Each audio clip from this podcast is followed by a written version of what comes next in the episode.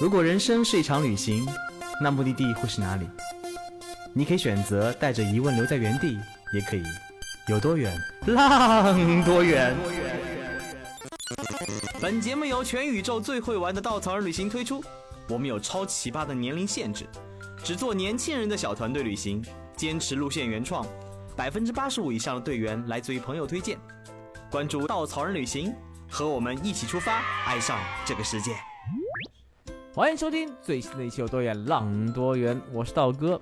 话说，旅行有很多很多的目的和可能性啊。有些人寄情于山水中，有些人寄情于中国的传统文化当中，有些人呢寄情于在路上有艳遇，可能有些人呢只是单纯想放松一下。道哥经常会吐槽，哎，以前的路线就是土嗨，大家开心就好。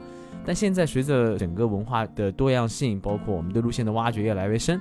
大家对知识、对背景文化的渴求也越来越多，所以呢，我们今天请来了一位稻草人产品口中最具书生气的男神小树。大家好，我是小树，我又来了。哎呦，说你男神，你居然还接上了，真是必须的。我们来聊聊他的文化苦力。说起小树，我要吐槽。当然，如果大家经常听我们节目，小树在故事当中有个很经典，跟二货老板发生了一段青椒肉丝的故事。嗯，如果不知道这段故事呢，可以移步微博，我们看看当年二货老板怎么吐槽他的。然后，在我看来啊，小叔什么样一个人，就是一个佛系少年。虽然已经过了三十岁，但看上去像个二十二岁的孩子，长得就是眉宇间就那种清澈，不是用清澈这个词形容，不行，这个词有点打击到道哥。嗯，可能是皮肤比较嫩，长得比较年轻，有着那种川渝孩子的好皮肤。这样暴露我的年纪真的好吗？但是，但是是一个帅气小伙子啦，就是内心我总觉得他住着一个老和尚在心里。桌上是各种各样，看一眼道哥就是脑袋特别疼的那种大部头的文化书籍，像别人喜欢玩乐高，他喜欢拼各种古建筑。朋友圈特别文绉绉，都是那种古建书画。他基本上周末有时间都会出去找各种那种唐宋元明清各种古代的古建筑，然后就一个人扎进那种乡村小道上，而是专门找那种不是景区的那种。可能已经荒废的古建筑里面去玩，然后发出朋友圈怎么样子呢？我随便念一条啊。理想的周末就是遁入山林寻古寺，行至山穷无路处，转角又遇佛塔随。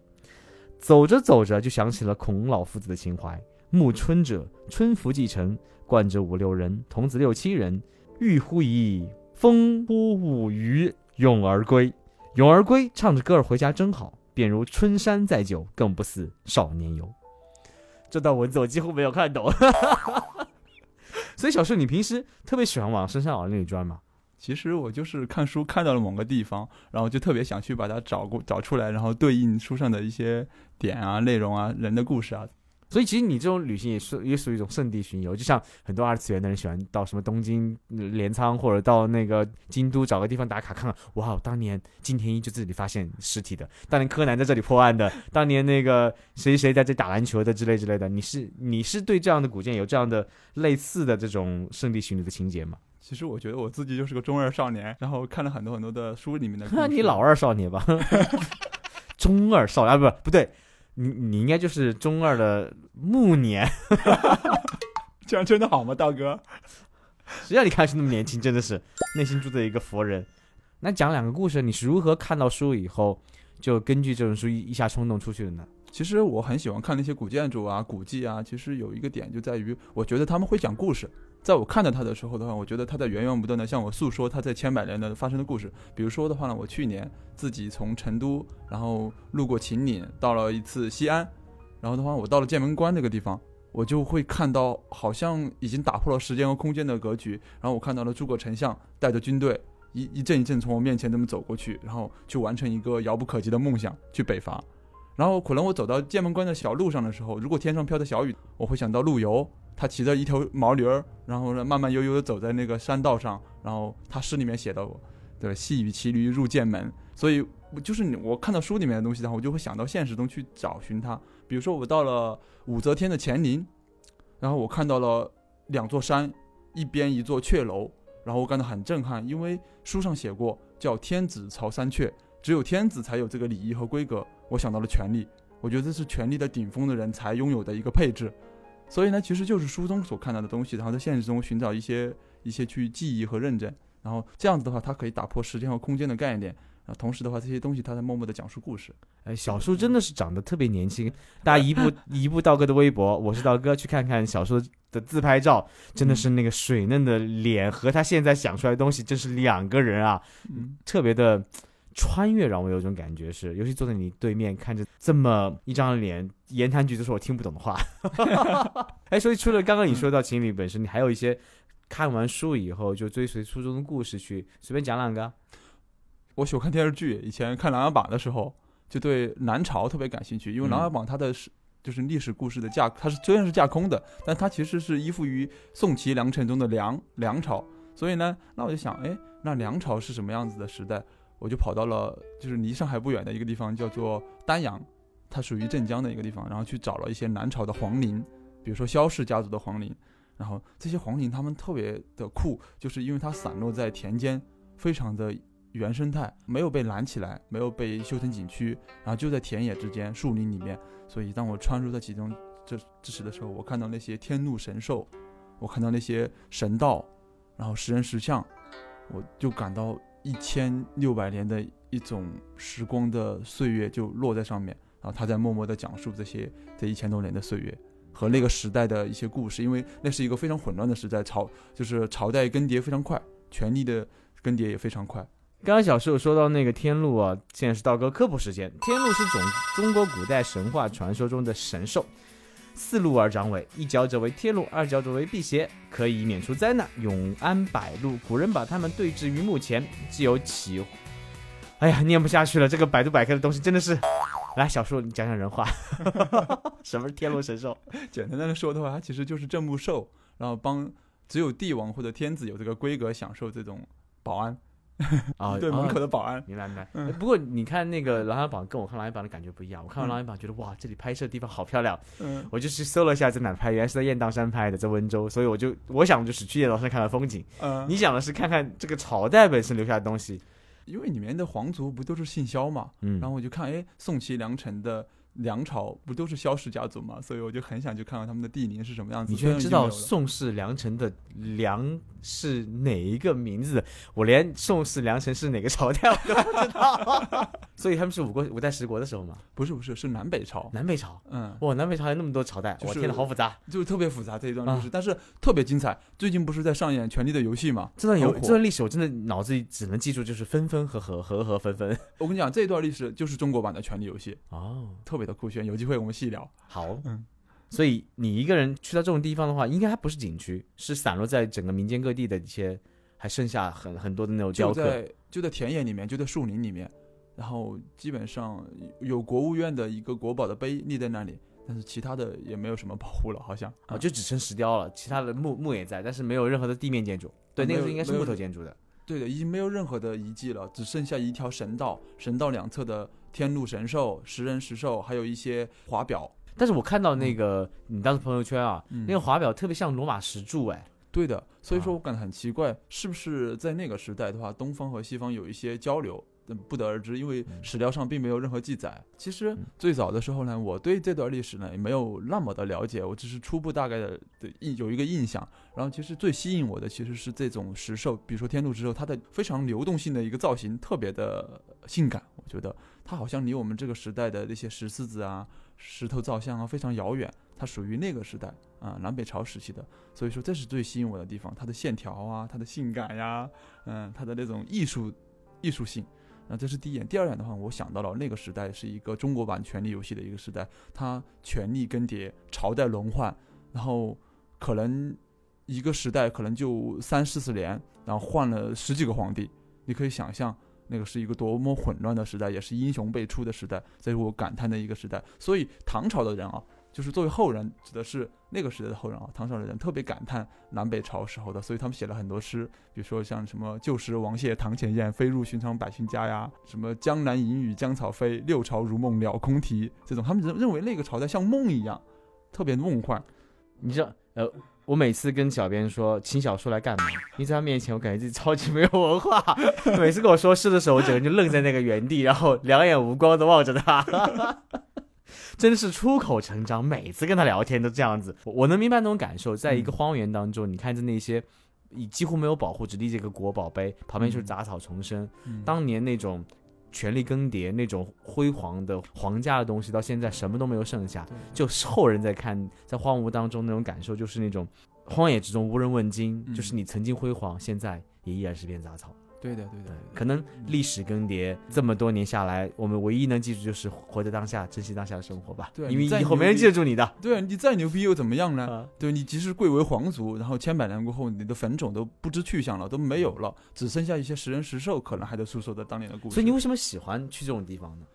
是去感慨一下吗？在面前吟诗一首。呃，没有感动自己吧？但 但是我嗯特别想知道，你去那种地方感动自己的原因是什么？我可能小的时候喜欢看历史书，嗯然后呢，就像其实你喜欢看动漫也好，你喜欢追剧也好，你总是希望去去到那些你想象的世界，到现实中去对应。因为这一刻的话呢，其实就突破了空间嘛，突破了时间的限制，你好像在跟那个东西在对话一样。哦，我能明白你的意思，嗯就是说你看过很多历史，看过很多历史朝代更迭、皇帝或者帝王将相之间的那些纷争，嗯。然后再去看，再去现实的地方再去看一眼，嗯。可能只有荒草丛生，可能是那种时空跟空间的穿梭，会让你走在历史当中的感觉。然后可能每一片土地、每一个雕刻，你都哇，这几千年前是什么样子的，现在什么样子的，那种穿越感会让你觉得一种很不一样的感受，跟其他人旅行。对的，我跟你讲个故事吧，嗯就是其实很多东西，如果你表面上只看它的表面的样子，你会觉得平淡无奇；但是如果你知道背后的故事的话，你会觉得特别有趣。这个故事呢，发生在就是德国和法国的一个边境，有一个小镇，这个小镇上面呢有一个博物馆，博物馆展出了一节火车厢，绿皮火车厢很短，然后还是个残破的。然后呢，很多的游客都会去这个地方拜访啊，包括现在很多中国游客都会去，去拍个照就回来了。但是很多人可能不知道这背后的故事，他觉得就是很平淡无奇的一个绿皮火车车厢还是餐车。但是如果你知道这背后的故事，你会觉得很不很不一样。这个餐车的话呢，它是在嗯十九世纪的时候，法国和德国爆发了一场战争，叫普法战役，就是俾斯麦宰当宰相的时候，然后这场战役的战胜者的话呢是德国，战败者是法国，所以法国割让了阿尔萨斯和格林给他嘛，我们课文里面不是学过的嘛，对吧？然后呢，所以当时签订这个条约的地方就是在这个火车车厢里面，是德国对法国的，就签订那个条约。阿尔萨斯这个区域好像我记得是不同战争不同的归还，从嗯法国到德国，德国到法国，法国到德国，好像很长时间。二战以后，好像这个区域还给了法国。对对对，当啊时就是签订这个条约，就发生在这个火车车厢里面。啊结果没过多久，在就是二十世纪初期的时候，爆发了第一次世界大战，然后这两个国家又杠上了，法国和德国。结果一战的结果是什么呢？是德国战败，法国战胜。这个时候，法国人要找回曾经的尊严，他们把这节火车车厢找回来了，然后在同样的位置、同样的座位、同样的摆设的情况下，把德国人的签签和条约这帮人赶到了这这里签了，就是凡尔赛合约之后的附加条条款，在这个火车车厢里面。然后这是第二次，结果时间真的是轮流转啊，到了马上又到二战，然后呢，纳粹德国开始兴起，然后又对法国新一轮的开始战争。然后这一次的话呢，法国沦陷，连像希特勒都攻陷了巴黎。当巴黎被沦陷过后嘛，不是有有流亡政府，也有当地的傀儡政府。所以傀儡政府的话呢，和希特勒又签订了合约。那这个合约在哪里签订呢？依然是这个火车车厢的餐车里面。然后希特勒特意的把这辆餐车找回来了。然后来，我们坐下来再再谈一谈。那二战结束呢？啊，对，有意思。对，一九四五年的时候，当苏联红军攻到柏林城外的时候的话呢，纳粹德国已经快要战败了。这个时候，希特勒他不想在历史重演了，他找了一个卫兵说：“你去把这个车厢给我炸掉。”然后这个卫兵的话呢，在安装炸药的时候，红军已经攻入攻入进来了，所以这节车厢的话就从枪口下，从弹药箱把它抢救下来了，被苏联红军。所以历史就定格在一九四五年的那一刻了。然后这个车厢就摆在那个地方，它其实是见证了法国和德国这两个国家一百多年的恩怨情仇。历史像面镜子，其实你在历史过程当中，你在看镜子的时候，你能看到很多现在的影射。嗯所以有些人喜欢人文旅行的人，其实很喜欢了解历史过去。我相信，我也希望大家在旅行过程中，不只是比如比如说很有名的一个景点叫柏林墙。嗯其实，在柏林墙呢，嗯很多人去哦，就拍了张照，去看一看那边的涂鸦。其实，当你如果走到历史当中去，你能了解了解历史背后的故事，会让你的旅行变得更加丰富多彩。我觉得真的是这样子，文化旅行吧。大家如果真的想旅行当中有更多收获的话，请多对这些历史当中有所了解。你其实会觉得历史是非常有意思的一件事情。当然，不是历史课本了，是真正的历史故事。那小树，既然你心中住了一个佛人，你那么喜欢这种古建筑、古历史的东西，那你做产品以后有哪些路线是你开发？哪些东西是你想传达进路线当中的，让更多人感受跟体验到的呢？嗯，其实我以前的话，我是四川人嘛，嗯。我在成都生活，然后呢，我对江南的话呢，只是停留在书本上的一个印象，我对江南并不是那么了解。但。其实你想，嗯。四川很多历史东西都没了，对的，除了什么三星对堆这种断代历史的东西 还在。其实我相信嗯很多人去过成都，发现成都其实在一两百年前东西都没了，什么杜甫草堂得新修的。然后，但是江南是真的留下很多，因为唐宋元明清怎么怎么样子，南边都保留着很多汉人的东西，对，这很有意思。它历史应该还都保留的很好。我来到上海过后的话，不是做了很多短线嘛？啊在研究这些短线的时候，我发现我好像以前看书的时候，那些故事啊、那些人物啊，好像都跟真实的场景对起来了啊。比如说我在看黄公望的《富春山居图》的时候，我就很想去到富阳、桐庐、建德一带的富春江边走一走，我想看一看黄老先生他当年画这幅画的时候，真实的场景是什么样子的。所以说后来就做了一条路线，叫做富春山居，是这么来的。因为这幅画啊，就是包括你还有一条徒步路线都很有意思，叫天母山梦游天母。对，然后当年那个李白那首诗，对，梦游天母吟留别嘛，他是个小迷弟，他想追寻他以前的偶像的脚步，那些谢灵运啊，然后然后小说还有一条线叫做决战光明顶，应该是当年那个明教总舵的 地方。还有一条线叫巍巍太行，嗯，你有没有听出所有路线当中，要么武侠风、二中二风，又是这种历史浓浓的风嗯，唉，都是小说的风格。那其实最近你做了一条线叫进山问茶，对的，对的，对的啊它就是在杭州，杭州附近的一个寺院叫径山寺，这条线那个刚出来以后，我们还没有做推广的时候，就已经很多很多人报名了。推广的第一天，所有路线都卖光了。所所以，其实我对这个地方并不是很了解。嗯、进山问茶，我们记得以前有一条线叫径山问禅，对不对？对的，对的所以进山寺应该是一个中国地历史地位很高的一所一座寺庙，曾经。曾经。其实就是那个时代，特别是在宋代的时候呢，国家的话，特别是皇室，他们九零零幺认证，明白吧？就是颁布了一系列的制度和体系来管理这些寺院。啊，其中的头头啊，最大就是金山寺，连灵隐寺都排第二了。然后除了大家耳熟能详的灵隐寺之外的话，还有宁波的天童寺、宁波的阿育王寺，还有天台山的国清寺，这些都在这个体系里面，属于当时天下最牛逼的几座寺院。那其实很多寺庙就已经后面要么随着历史的更迭已经被拆了，或者是建筑的保护，因为它那个木质结构建筑是很难保留存下来的。现在中国最老的也就是唐代的建筑了。我觉得不仅是建筑衰落或者毁掉，更重要的是它几个寺院的话已经完全都泯灭了，甚至连当地人都不知道有金山寺这么一座寺院。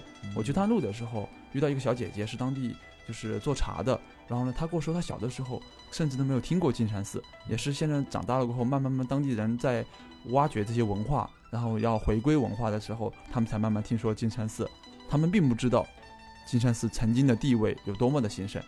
那其实我对于金山寺的了解，其实也也是通过其他的方面。对啊，为什么灵隐寺到现在那么有名，但是金山寺还在灵隐寺之上的一所寺庙，反而就很多人都不知道了呢？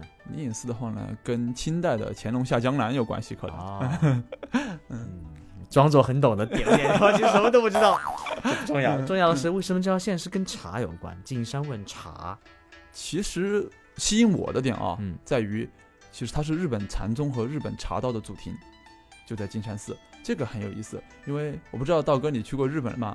嗯，去过很多次，你知道抹茶吗？知道抹茶，特别喜欢。我家的猫叫抹茶，你星巴克会买抹茶味儿的吗？当然不会了，星巴克咖啡嘛嗯，那就是 DQ 只吃抹茶味儿的。抹茶的话呢，很多大家都会以为它是日本的东西，确实，它现在确实是日本传过来的一个口味。但是呢，其实大家不知道的是，抹茶是来自于中国，是宋代人饮茶的方式是传过去的，在宋代的时候传到日本去的。所以其实是哦，对，我知道茶文化是中国传出去的，而且抹茶其实是、大家如果知道茶是根据发酵程度来分种类的，嗯像呃那个绿茶再往上是那茉莉花、铁观音、嗯红茶、普洱，发酵程度越重的嗯茶就是到后面是普洱了。但是抹茶应该是生茶对的，生茶。啊，茶叶直接研磨成成粉末，直接饮用的方式，对吧？啊，因为唐代的人和宋代的人，他们喝茶都是吃进去的，啊，就是唐代是煎茶嘛，煮嘛，把茶叶煮了后吃进去，然后呢，宋代的就是磨成粉，然后用一种一整套的仪式感的事情来来喝这个东西，这是宋代。结果到了明代过后的话呢，就是朱元璋规定必须要用要用冲泡的方式来饮茶，所以中国人的饮茶方式就完全的改变了。但是日本却保留了很好的这种宋代的饮茶方式，以至于形成他们的特有的茶道文化。那这个茶道的话呢，其实最早来自于金蝉寺。那所以其实是，呃，他那个日本人的僧人过来学习的过程当中，学习佛法的过程当中，同时把我们的茶道带了过去。对的，对的，对的。最早有个僧人的话呢，叫圆耳辩圆。那现在整个抹茶在中国已经没有什么文化了，全是在日本有很浓的日本的抹茶饮茶文化。对，因为已经断代了嘛。这次路线当中，你怎么把茶元素跟金山重新回归到整个区域当中去？怎么怎么设计的？其实的话，也不是我们是一球去硬去尬，因为它这个像中国人现在喝茶的话，已经完全是冲泡的方式，不是像。像日本那种茶道的方式了，其实我们最早还是要去品一下金山茶。金山茶是你要你要理解清楚，金山茶这个词汇的话呢，代表了两层含义。第一层含义的话是现在的金山茶，第二层含义才是过去的金山茶啊，啊。那现在的金山茶的话，其实是解放过后人们根据古法，然后重新培育出来的绿茶，它其实是跟西湖龙井齐名的，就是非常著名的当地绿茶呢。很多杭州的本地人都会去那边去喝茶，所以我们其实最最早的想法就是带大家去感受那个怎么说呢？采茶去茶园里面去去感受当地的绿茶的这种感觉，然后回来过后我们去感受怎么制作的这个绿茶是，然后最后去品这个茶啊。所以在这条金山问茶当中，还有什么特别的活动特色来展现整个茶文化跟茶文化的吗？除了就是去感受现在的金山绿茶嘛，嗯其实我们在活动中还安排了一个，就是去看老师给我们表演宋代人是如何饮茶的。它其实就是类似于日本茶道一样的东西，你会感受到它的茶是如何磨成粉的，是如何在那个天目盏里面就是建窑嘛，在那个黑色的碗里面把它冲泡出来的，然后如何用茶盏去把它研磨，然后打出那个白色的泡泡，然后拉花，明白吧？就像卡布奇诺一样拉花。啊，宋代的人特别会玩，他们发明了这种白色的泡沫，然后在一个茶上面，啊，你看老师给你表演出来，然后大家可以去品尝。我觉得这个是一个很有很有意思的事情，你可以去感受一下宋代人他这种这种风雅、这种饮茶的方式。那金山寺本身在整个历史上是非常非常地位高的，那茶本身又是地位很高的东西，它两个之间有什么关系吗？包括传到日本以后，其实日本的很多的喝茶的茶道都是在寺庙里发生的，所以我在想，茶道跟禅道之间是不是有很多的关联？对的，对的，其实就跟一个佛教中的分支有关系，禅宗。禅宗嗯是完全呃从中国诞生并且发展，而且传到日本去的。我问个问题，刀哥，啊，嗯，你手机是什么品牌的？苹果啊你喜欢它的设计吗？还行，你平常会买 MUJI 的衣服吗？会很多。你喜欢它的设计吗？服不多，但是很多小小东西，包括箱子啊、呃床单啊什么的，我很喜欢它的东西，很简约，很简单，对的。那嗯你觉得他们的设计的话，秉承了一个什么的特点吗简单对，less is more，less is more。对这种设计的话呢，它的灵感其实最早就是来自于禅宗的思想，然后简约简单，然后朴素，这是禅宗的审美。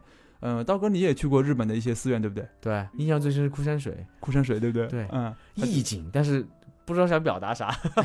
它是禅宗的一种思想的体现呢啊。然后我自己的话，去日本京都的话，我会去永平寺，然后南禅寺，还有金阁寺这些寺院。嗯啊、我印象最深的还有一个寺院叫做西方寺，那那边的那个苔藓啊，都是好几百年的苔藓，然后你需要提前预约，然后抄完心经，抄完了过后才能进去参观，特别繁琐。但是呢，我觉得日本人这这一点做得很好。仪式感做的很重，仪式感做的非常足，对。但是那个寺院的话，让我特别惊艳，嗯就是里面的那种呃树林啊、禅林，非常的有禅风。那这些东西的话呢，日本的这些禅宗，它其实都来自于中国。是宋代的时候，那些日本的僧人，他们把禅宗的东西从南宋，然后带回了日本。嗯，其实日本有二十四家禅宗的宗派，其中十八家来自于金山寺，哦，你可以想象了吧？所以啊金山寺地位真的很高。那现在金山寺还能看到这些东西吗？现在的话呢，呃，其实后来金山寺衰落了嘛，嗯以至于音信全无，全部都毁灭了。但是呢，因为在八几年的时候，日本很多人过来访祖，来来寻访他们的祖庭，然后查到了祖庭和禅宗的祖庭的时候呢，重新回到这里，发现已经荒芜衰败了，所以他们很伤心啊、还在日本的资助之下，然后在八十年代末期、九十年代初期的时候，当地重建了金山寺，重建了金山寺，然后到了二零零五年过后。然后又第二次重建，所以现在我们去金山寺看到的是第二次复建过后的金山寺是寺。日本资源跟赞助的，呃，中国是主要的 leader，然后日本人在旁边协助我们啊去复建的。给钱了对吧？拍，嗯，对。然后呃，很多很多外就是外地的游客啊，甚至当地人他们都不理解，觉得这简直就不像一座寺院嘛。因为去了过后呢，发现现在的金山寺嘛，嗯它其实那种外形的话，首先它墙不是黄色的，然后跟我们喜眼中的那种嗯古寺啊，或者说像灵隐寺那种完全不同，它是一种很素雅的风格啊，普就是复复建了宋代的一种建筑啊。然后呢，第二种呢就是呃很多的当地人也不明白为什么寺院要建成这个样子，就是明明跟我们小时候其他时候看到的寺院都不一样嘛，对不对？嗯但是呢，我们在京都的一个叫做东福寺的地方找到了答案，因为那个时候日本的僧人到南宋来求法，他们不仅带带去了茶的种子，带去了茶道的方式，带去了禅宗这些宗派，他们还把金山寺原封不动的复制到京都去了。所以我们现在看到的这个就是金山寺的复建嘛，其实是日本京都的东福寺，然后来过来协助的啊，所以所以其实是因为 东福寺当年是金山寺原封不动搬过去，他们现在用的嗯东福寺的方式又搬了回来。对对对，历史在循环。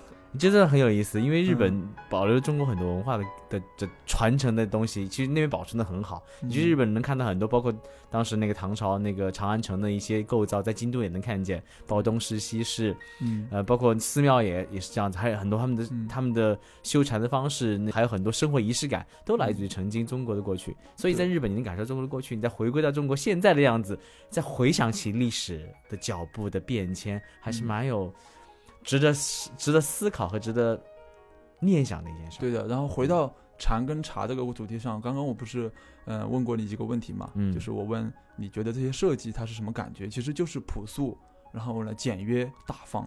然后其实禅宗的思维的话呢，很多都有这种思思想在里面。他觉得，呃，行走坐卧皆是禅，生活中的一切，只要你专心致志，集中注意力，把注意力放在一个点上面，它都是行禅。所以呢，那在他们在坐禅的时候，那在喝茶的时候，吃饭的时候、走路的时候、做事的时候，都是在行禅。所以其实喝茶跟行禅没有任何的区别，这就是禅茶一味。然后也是中国禅宗所追求的一种意境和境界。日本人完全的把它传承下来，并且用茶道的方式传承至今。所以呢，其实我们要去金山寺的话，要去感受禅和茶，也是从中去体会，去体会这种专心一致。我们把注意力放在一个点上面，大家去感受，比如说听一听竹林的声音呢、你多久没有听过泉水的声音了啊？风的声音呢？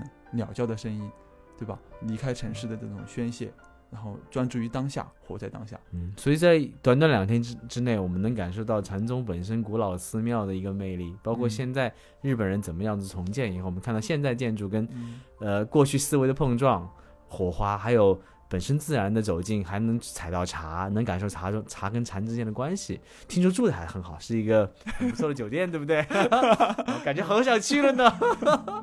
大家如果有知道稻草人的小伙伴，了解我们知道我们的 base 在上海，虽然我们的整个国际旅行、长途旅行都是目的地集合，所以小伙伴可以从全球各地飞往当地，但我们的短途呢都是上海出发的。我们也很少在节目当中聊起我们的那个短途旅行啊，去江浙沪包邮区的的活动，因为短途只能去这去往这些地方。那今天为什么要那么认真介绍这个地方呢？是因为我们今天对整个短线做了完全重新的分类，我们把短线分为呃看不同、玩不同、学不同、活不同。我们希望你能看不同的风景，你能学到不同的知识，你能去感受不同的文化体系，感受不同的生活方式，能在整甚至玩到很不一样的玩法，在短短两天之内也能体验到旅行当中有一些很不一样的精彩。包括我们今年的分类里面有一个叫做“中国韵味”的地方，就是我们想把中国的传统文化用一种比较轻松、愉快的方式，让更多年轻人产生兴趣。因为很多传统文化都觉得哇，好好土、好老、好 old fashion、好 old school，但是我希望这些东西，中国的传统文化是非常酷炫的。只要你换一个视角去体验、去感受，你觉得哇，老真的那些历史上的人物留下来的精髓是真正正值得我们好好学习、好好去感受。而且很多现在在其他国家、其他地方那些很多的文化的影响，都是被我们所带过去的。既然他们都能好好学，为什么我们不能好好感受呢？对的，所以我们也希望通过今年短线的整体整体改版、整体的不同类型，让你真正了解到江浙沪那些传统的中国文化什么样子，不同生活状态什么样子，还有一些好玩的方式，让你更即使足不出户，即使在近的地方，也能感受到旅行的魅力。有的远浪多远，不是指的距离，而指的你的心态怎么样。非常感谢小叔来做客，我们下期再见。嗯再见。